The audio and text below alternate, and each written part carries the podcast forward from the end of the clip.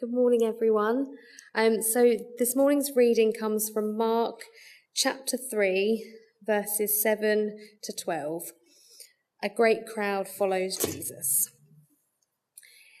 Jesus withdrew with his disciples to the sea, and a great crowd followed from Galilee and Judea and Jerusalem and Idumea, and from beyond the Jordan, and from around Tyre and Sidon.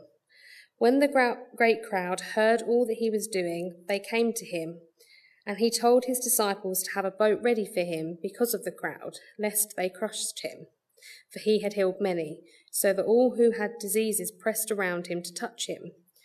And whenever the unclean spirits saw him, they fell down before him and cried out, You are the Son of God. And he strictly ordered them not to make him known. All right, so it is good to be with you guys again this morning. Um, I always will take the opportunity to teach whenever uh, Joel gives me a chance. So I am happy to be with you again to talk through Mark with you.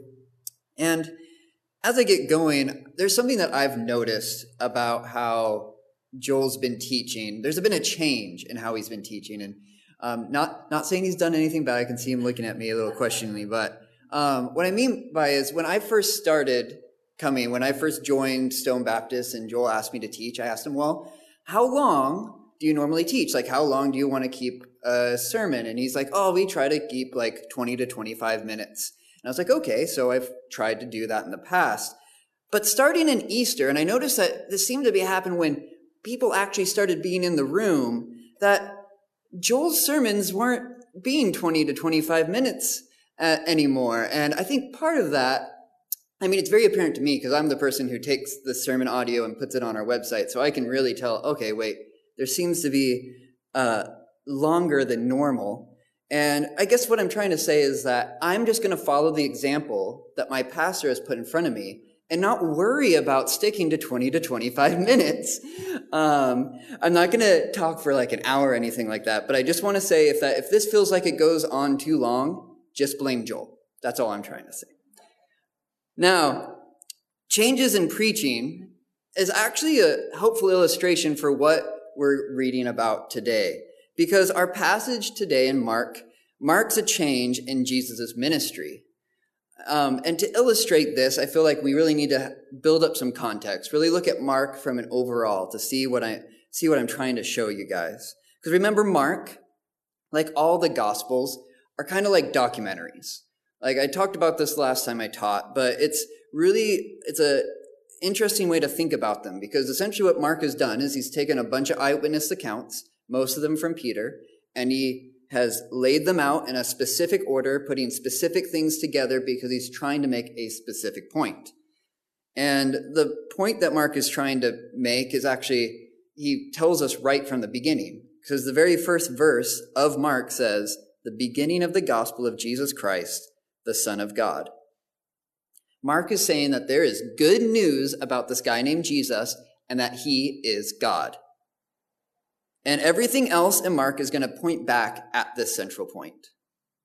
And so what we have been studying so far is really kind of the beginning of Jesus' ministry, right? Mark 1 and 2, and even into, we're now in chapter 3, Jesus has been going around kind of building a foundation that he's going to kind of just continue to build off of as he continues to minister to people and reveal himself. And the big thing he's been doing is showing that he is the Messiah that Israel's been waiting for. But he's also been showing that he's not quite the Messiah that they were expecting.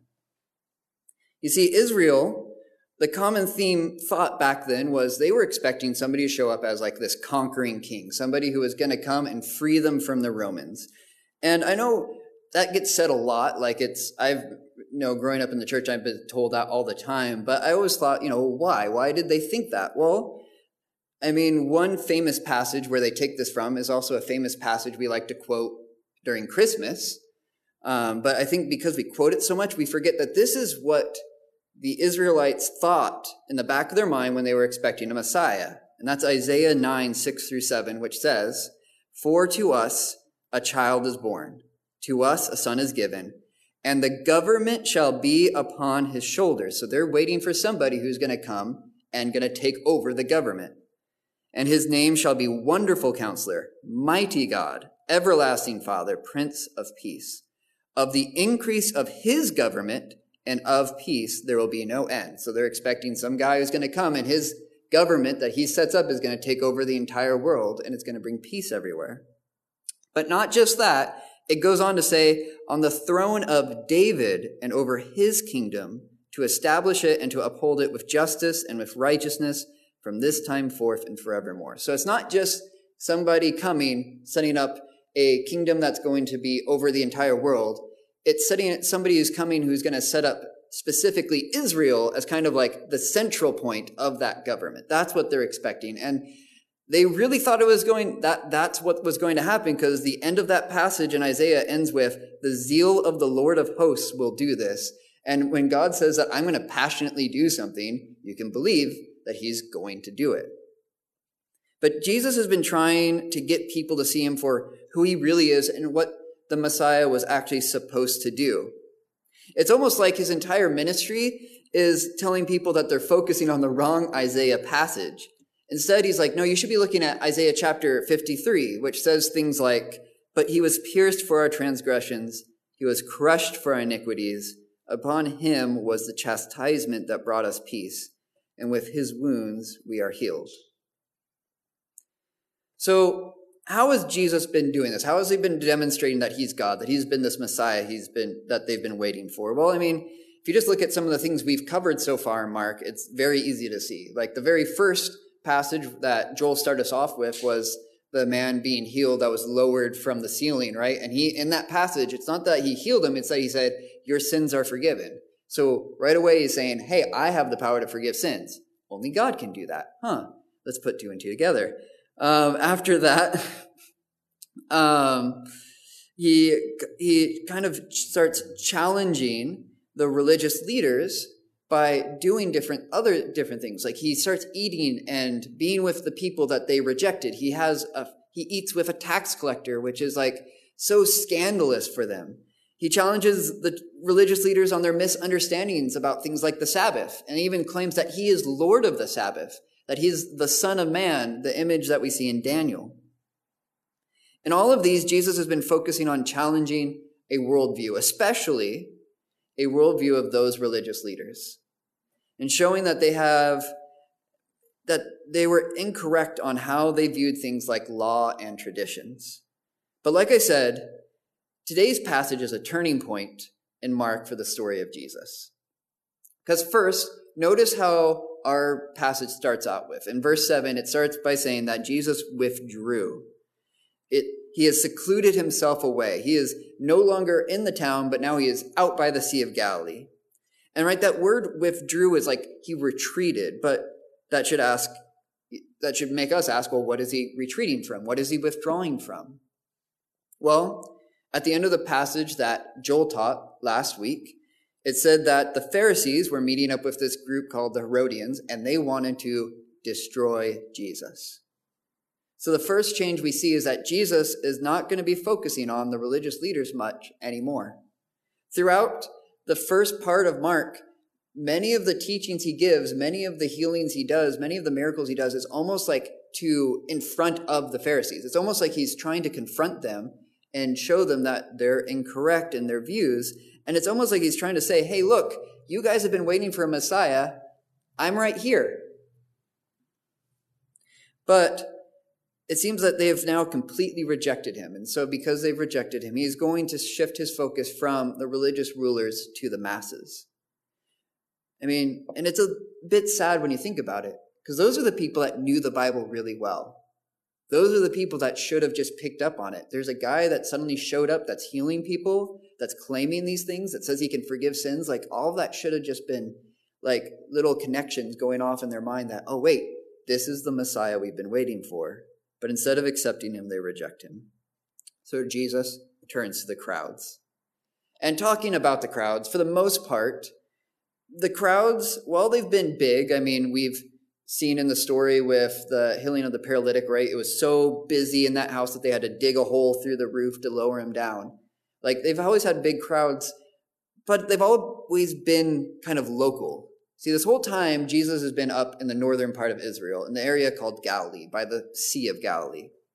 And most of those people that make up those crowds have been local to that area. It's been a local movement. It's, I guess what I'm saying is that Jesus, he was famous, right? People knew who he was, what he was doing. But up to this point, he was what I like to call local famous. And what I mean by that is that every area has maybe like a pub or a restaurant or maybe like a local celebrity that everybody in that area knows. But if you leave that area, nobody will know who they are. Or another way to put it is that maybe there's a group that like is about a specific hobby or something that they all share an interest. So inside of that group, there might be somebody that's really well known. But if you're not in that group, if you don't care about that same thing, you're not going to know who that person is. Like, for example, there was a guy who goes to the church that me, that Rachel and I went to back in California. Um, his name was Jamie Schoolcraft. And I am pretty sure that nobody here in this room or anybody watching, unless somebody from that church back in California is watching knows who I'm talking about. But Jamie was a really cool magician. Like he would do like magic shows for all the kids and stuff at the church, but he was a guy, his job wasn't necessarily to go out and perform. He would make magic tricks for other magicians. So if you weren't like, if you didn't like magic or if you weren't trying to be a magician, you probably would never hear of him. Now, one of my hobbies actually is magic. I enjoy doing card tricks and other things. So that means that if I know that there's a magic store somewhere, I usually try to go look at it, even though like, I know it's just, it's, I spend way too much money on it for it to just pile up at home. But you know, everybody has that thing, right? Um, anyways, there was a time where Rachel and I were at a magic shop. And I don't know how, but it came out that we knew Jamie. And the people there kind of like freaked out. They were like, you know Jamie Schoolcraft?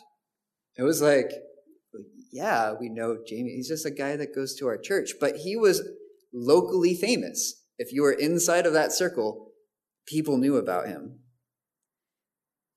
But what we see today is, again, a change. Jesus, in modern terms, has now gone viral. That's what we're going to see. He is no longer just locally famous, he is internationally known. Because I mean, look at verses seven and eight. If you have your Bible, if you you can go through that with me. Um, but verses seven and eight have this list, and it's this list that tells about all the people that made up that crowd.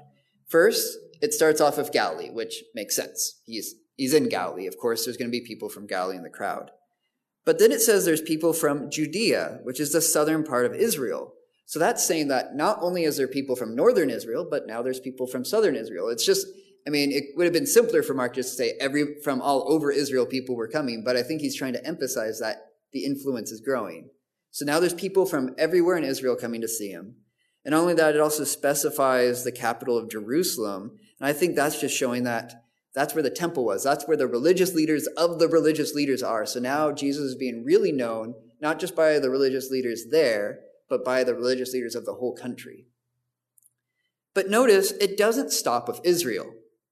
It goes on to say that there's people from Idumea, which is Edom, which is, you know, that's the descendants of Esau. That's a country that was located south of Israel. But it's not just people coming from the south of Israel. There's people coming from beyond the Jordan River, people coming from countries east of Israel. And there's people coming from the countries north of Israel when it says Tyre and Sidon. This list is intentional to show how, even though Jesus started local, his influence has started to grow. He has started becoming more well and well known, wider, wider influence. It would be like saying that a crowd had gathered here at the church and they were from Ainsford, and then also saying, oh, but they're also from Kent. Actually, they're from all of England. Actually, they're from the whole UK. Actually, there's people here from countries in Europe, right? It's like saying, like, look at how big and diverse this group is. Jesus' ministry was not a local thing, which meant bigger and bigger crowds, right? I mean, it's gotten so big that Jesus says he had to, he asked his disciples to have a boat ready because there's just too many people. Like if he needed to, he needed to get on a boat so that he could create some distance so that he could talk to all of them. And why were all these people flocking to Jesus? Well, it was because he could heal them. I mean, if you look at the end of verse 8, it gives the reason. It says, When the great crowd heard all that he was doing, they came to him. It turns out that when you can miraculously heal people, you get popular. I mean, I guess that makes sense. And especially when you think about it, because there's no NHS back then. There's no A&E. If you get sick back then, you are just having to write it out and hope for the best. It actually kind of reminds me of a time when I was in the Philippines. Uh, I was in the Philippines visiting this missionary, and I went with him and a small team to this remote village outside of Manila. And my role was just to take photos and video of what was going on. But what they were doing was a medical outreach. So they were bringing a pharmacist with a bunch of medicine. They were bringing a nurse. They were bringing a dentist. They were bringing some other volunteers just to help out. And they essentially, they set up shop in the church that was there. And by church, I mean it was a paved cement slab with a covering. That was the church. And they set up there and they had people come in and they were able to get a checkup. They were able to get some medicine, get some dentistry work. And the whole time, whatever they did, they also met with a volunteer to hear about Jesus. So they could tell him this is why we were doing this. And what amazed me about this was not the amount of people that showed up, but where the people were coming from. Because as I quickly found out from talking to some of them, they had literally walked three days, some of them, to come from a remote village to this remote village, because this would probably be the only time in their life that they would ever see a dentist, that they'd ever get medicine, they'd ever be able to be seen even just by a nurse. And it was probably one of the few times in their entire life where they might have actually heard the gospel. And it was the same with Jesus. Hearing about his works caused people to come from far away. It didn't matter how far they had to travel because all they could think about was, if only I could just touch him. Yet, like I mentioned, this is a story of change for Jesus' ministry. Because you see, if we look back over what we've done, Jesus has been doing a lot. He's been healing a lot. He's been walking around. He's been doing a lot of miracles. Um, he's been healing, he's been casting out demons, that's the type of things that the crowd has come to see. But if you look forward into Mark, as you keep reading Mark, you see that there's less and less about Jesus healing and doing things, and it's more and more about Jesus teaching. Now, that might seem like a reasonable strategy, you know, heal a bunch of people, do a bunch of miracles, gather large crowds, so then you can start sharing your message so that a lot of people could hear it. Um, but what's interesting that we see in Mark is that as he switches the teaching, the crowd also starts to fall away. If Jesus wanted to continue this trajectory of popularity, if he wanted to just keep becoming more and more influential, becoming more and more famous among the whole world, all he had to do was keep healing. Like if he didn't, if he just didn't teach anybody anything and all he did was walk around and do miracles, he would have been known throughout the entire known world and he probably would, his life would look completely different and his ministry looked completely different. But that's not what he came to do.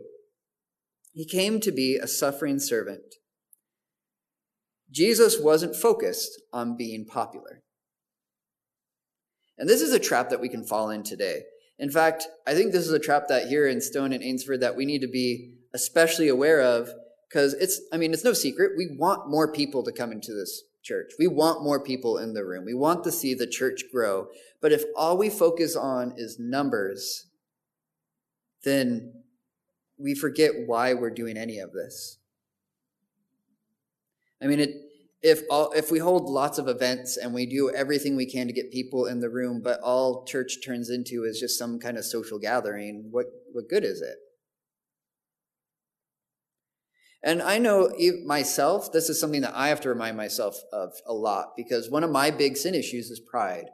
I always have to check myself to make sure that I'm not putting myself in a position to make myself look good, but that I'm pointing people to Jesus, that whatever I'm doing, I have a, a good purpose behind it.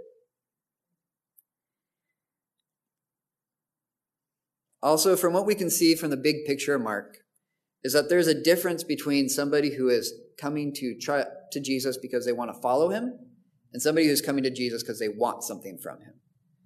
Uh, perhaps you've heard of this thing called the prosperity gospel, right? It's this idea that you come, become a Christian, God's going to give you everything you want, and it sounds so good because the gospel focused on you and not on Jesus. I mean, in fact, at the beginning of the next chapter is the famous parable of the sower and the seeds.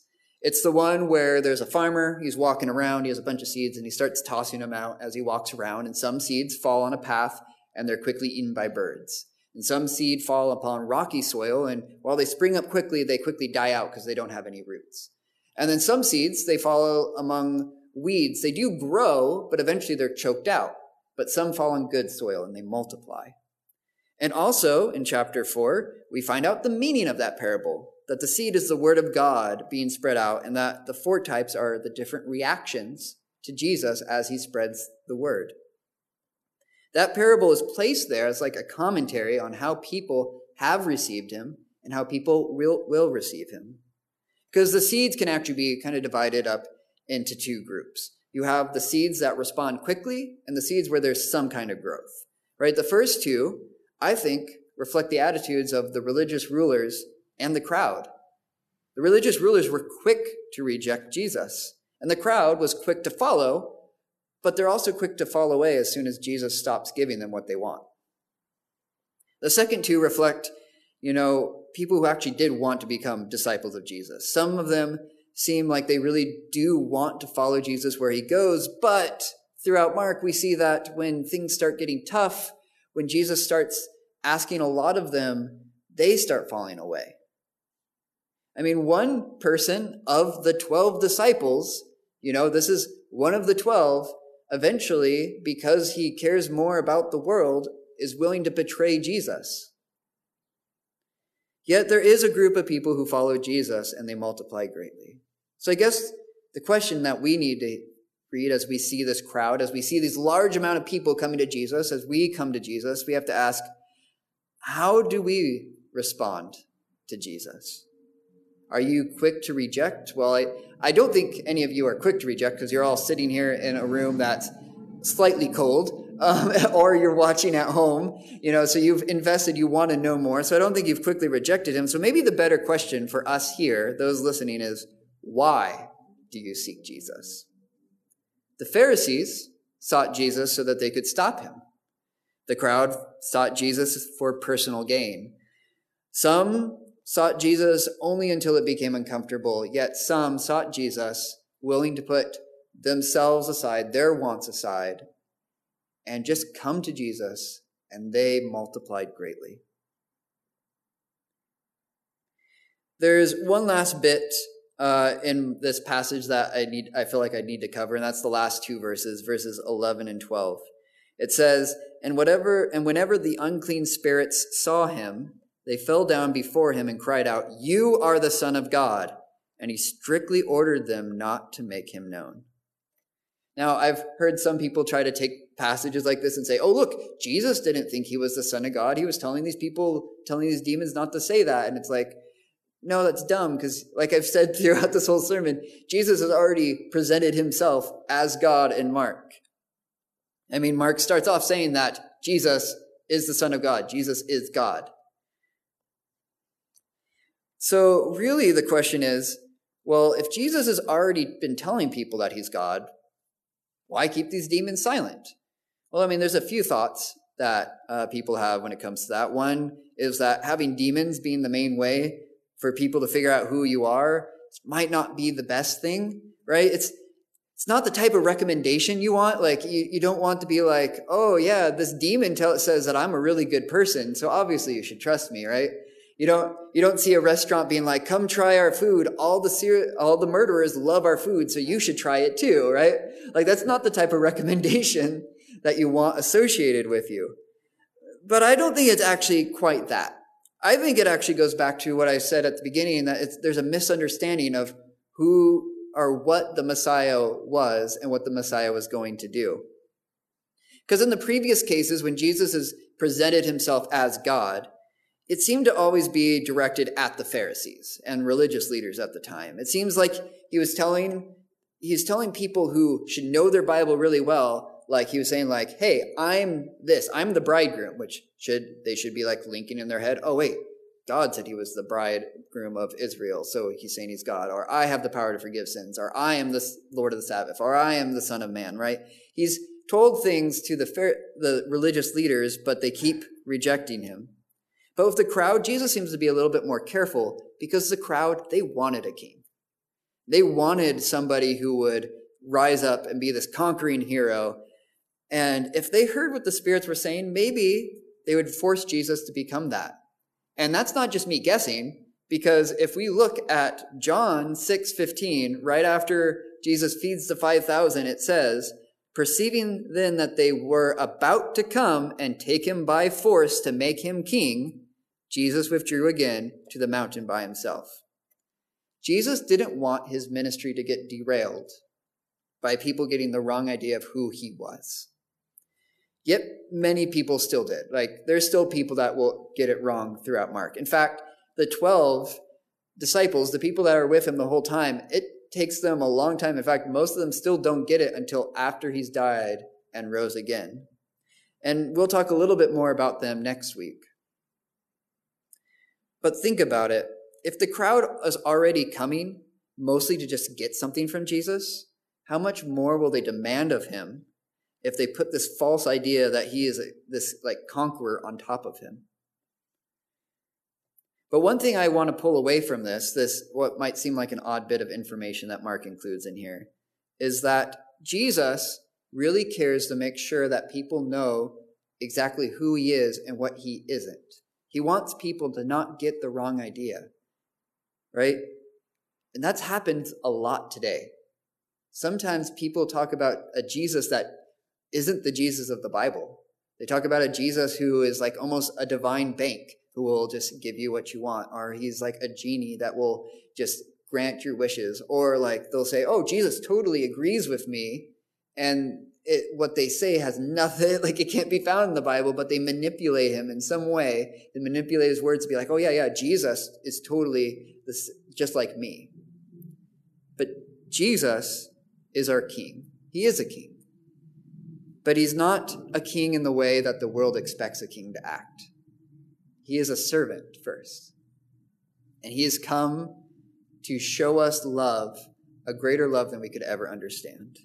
So we need to make sure that we're careful to understand who Jesus is and that we're following the correct Jesus. So what?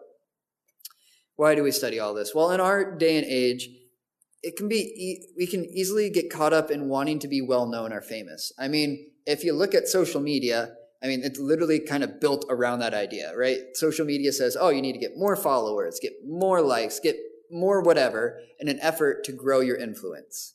And as Christians, we can fall into this trap too. I mean, of course, we want to reach the most amount of people with the gospel. We want the most amount of people to hear the good news. Like, we want the most amount of people to come into this church. We want the most amount of people to watch our live stream. And, you know, if all we focus though is on those numbers, if all we focus is that that's our goal, but we we forget then why we're Christians in the first place. If we were able to get a thousand people, say we got a thousand people watching live right now on our live stream, but all of them went away not drawing, not being drawn closer to God, there was no point. Like, yay, we got a thousand people, but if they don't come to Jesus, it doesn't matter. And how we live our lives will show how we respond to Jesus. Every day we can test ourselves. We can see what kind of soil we are. You know, we can find out by the way we respond to Jesus' words, by the way we respond to the Bible, whether our roots are shallow or whether we're going to be one of those that multiplies greatly. We must seek to make sure that in all of the ways that we live our life, we are helping people come to Jesus.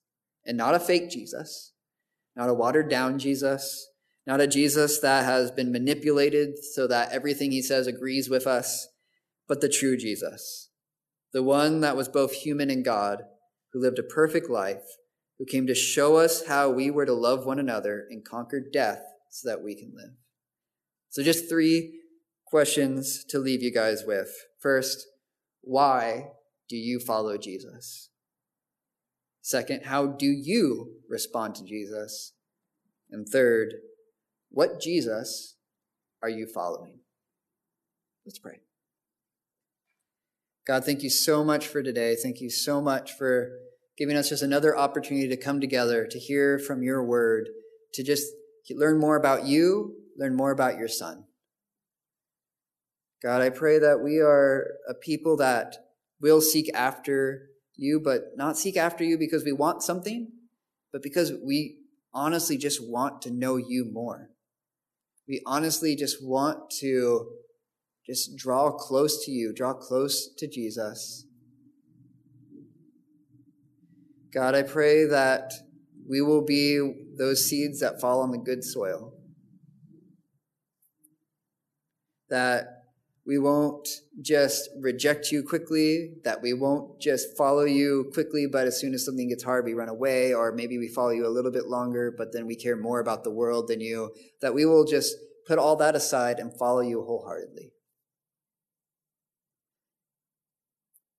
God, I also pray that we'll be a people that will keep our eyes on you and not keep our eyes on the numbers that uh, are watching a live stream, the numbers of people that come into a church.